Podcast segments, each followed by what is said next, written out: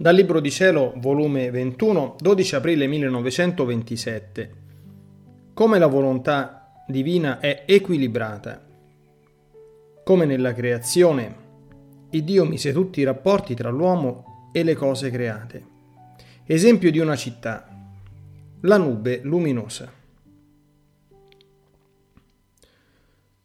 Il mio povero stato si fa più penoso per le privazioni del mio dolce Gesù che duro martirio e morte sente la dolce e cara speranza di ritrovare la vita.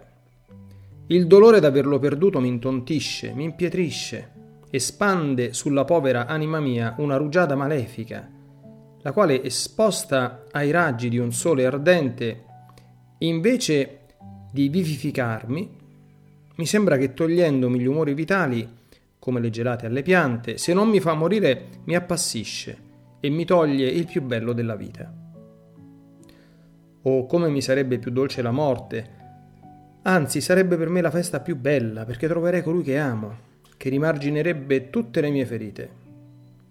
Oh, privazione del mio sommo bene Gesù, quanto sei dolorosa e spietata. Perciò, nell'adorabile volere, chiamo tutti a piangere la mia dura sorte.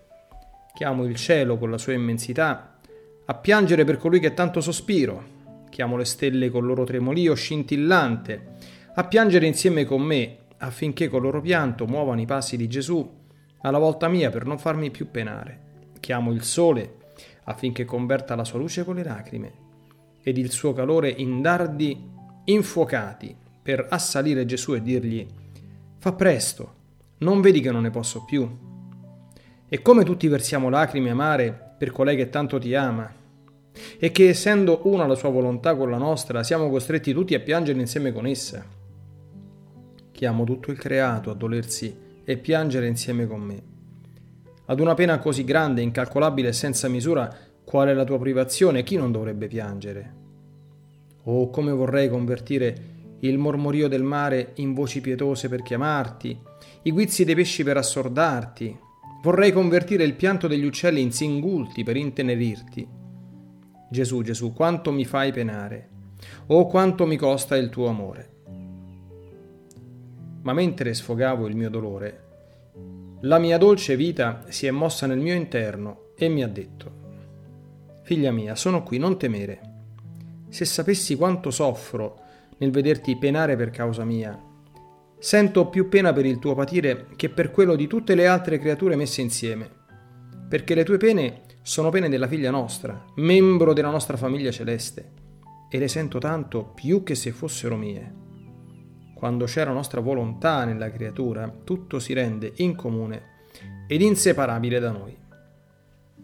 Ed io nel sentire ciò dolente come stavo, ho detto che ciò era vero in parole, ma coi fatti mi sembrava di no, come? Mi fai tanto spasimare per farti ritornare?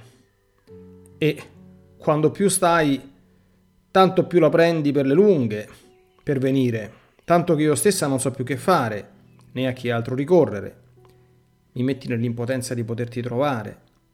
Neppure nella tua stessa volontà mi riesce di rintracciarti, perché essa è immensa e tu ti nascondi nella sua immensità. Ed io perdo la via dei tuoi passi e ti smarrisco. Quindi è bello il dire, ma i fatti dove sono? Se tanto soffrivi per le mie pene, avresti fatto i fatti di darti premura, di venire a colei che non conosce né altro amore né altra vita se non la tua. E Gesù, stringendomi a sé tutto commosso, ha soggiunto. Povera figlia, coraggio. Tu non tutto sai che cosa significa vivere nella mia volontà. Essa possiede il perfetto equilibrio e tutti gli attributi stanno in somma concordia, né l'uno è inferiore all'altro. E quando è necessario punire i popoli per i tanti peccati, la mia giustizia esige questi vuoti, che tu sei priva di me, per potersi equilibrare col mandare i flagelli che i popoli meritano. Quindi ti mette come da parte nella mia vita, nella mia volontà, e fa il suo corso. Quante volte si trovò la mia gemente umanità con questi intoppi della mia giustizia, ed io dovetti cedere per amore dell'equilibrio della mia volontà. Vorresti tu che col tenere te in essa squilibrare l'ordine dei miei attributi?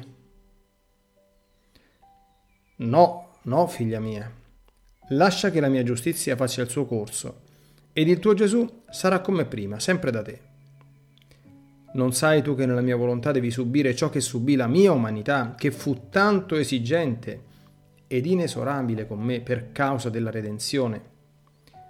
Così per te si rende esigente ed inesorabile per causa del regno del Fiat Supremo. Ecco perciò la mia umanità si nasconde, perché la mia giustizia vuole fare il suo corso e mantenersi il suo equilibrio. Gesù benedetto ha fatto silenzio e poi ha soggiunto. Figlia mia, nel mettere fuori la creazione, la mia volontà mise in vincolo di unione tutti gli esseri, sicché tutti stavano in rapporti tra loro, ognuno possedeva il suo filo elettrico di comunicazione tra l'una e l'altra cosa creata. L'uomo possedeva tanti fili elettrici per quante cose create esistevano, perché essendo il re di tutto, era giusto e necessario che tenesse le comunicazioni con tutta la creazione, per possederne il dominio. Ora, come si sottrasse dalla divina volontà, neppure il primo filo di comunicazione rimase. Come una città che, se si rompe il filo primario che comunica la luce elettrica, resta all'oscuro. E ad onta che esistono i fili elettrici, non hanno più virtù di dare luce a tutta la città perché la fonte da dove viene la luce espande notte, né essa può darla né i fili elettrici riceverla. Quindi l'uomo rimase come una città all'oscuro. I suoi rapporti, i fili elettrici di comunicazione non funzionavano più. La fonte della luce s'era ritirata da lui perché lui stesso ne aveva rotto la comunicazione e rimase come un re spodestato, detronizzato e senza dominio. La sua città era spenta ad ogni luce, avvolto nel tenebrio della propria volontà. La mia volontà, quando è posseduta dall'anima, simboleggia una città piena di luce e che tiene le comunicazioni per tutte le parti del mondo, anzi, le sue comunicazioni si stendono nel mare, nel sole, nelle stelle, nel cielo. A questa città giungono da tutte le parti provvigioni di ogni genere, sicché è la più ricca, provvista di tutto, e per mezzo delle comunicazioni è la più conosciuta dal cielo e dalla terra. Tutto ad essa affluisce ed è la più amata. Tutto al contrario chi non possiede la mia volontà. Vive di stenti, soffre la fame, appena le briciole le vengono per pietà concesse e spesso è saccheggiata dai nemici, soffre l'oscurità, e vive nelle più squallide miserie. Onde, dopo ciò, sentendomi oppressa per la privazione del mio dolce Gesù, con l'aggiunta di altre mie pene, stavo offrendo tutto nell'adorabile volere e per ottenere il trionfo del regno suo. Ora, mentre ciò facevo, ho guardato il cielo cosparso di nubi bianche e lucenti, ed il mio dolce Gesù, muovendosi nel mio interno, Figlia, guardale come sono belle quelle nubi, come tappezzano il cielo e formano un bel ornamento alla volta azzurra.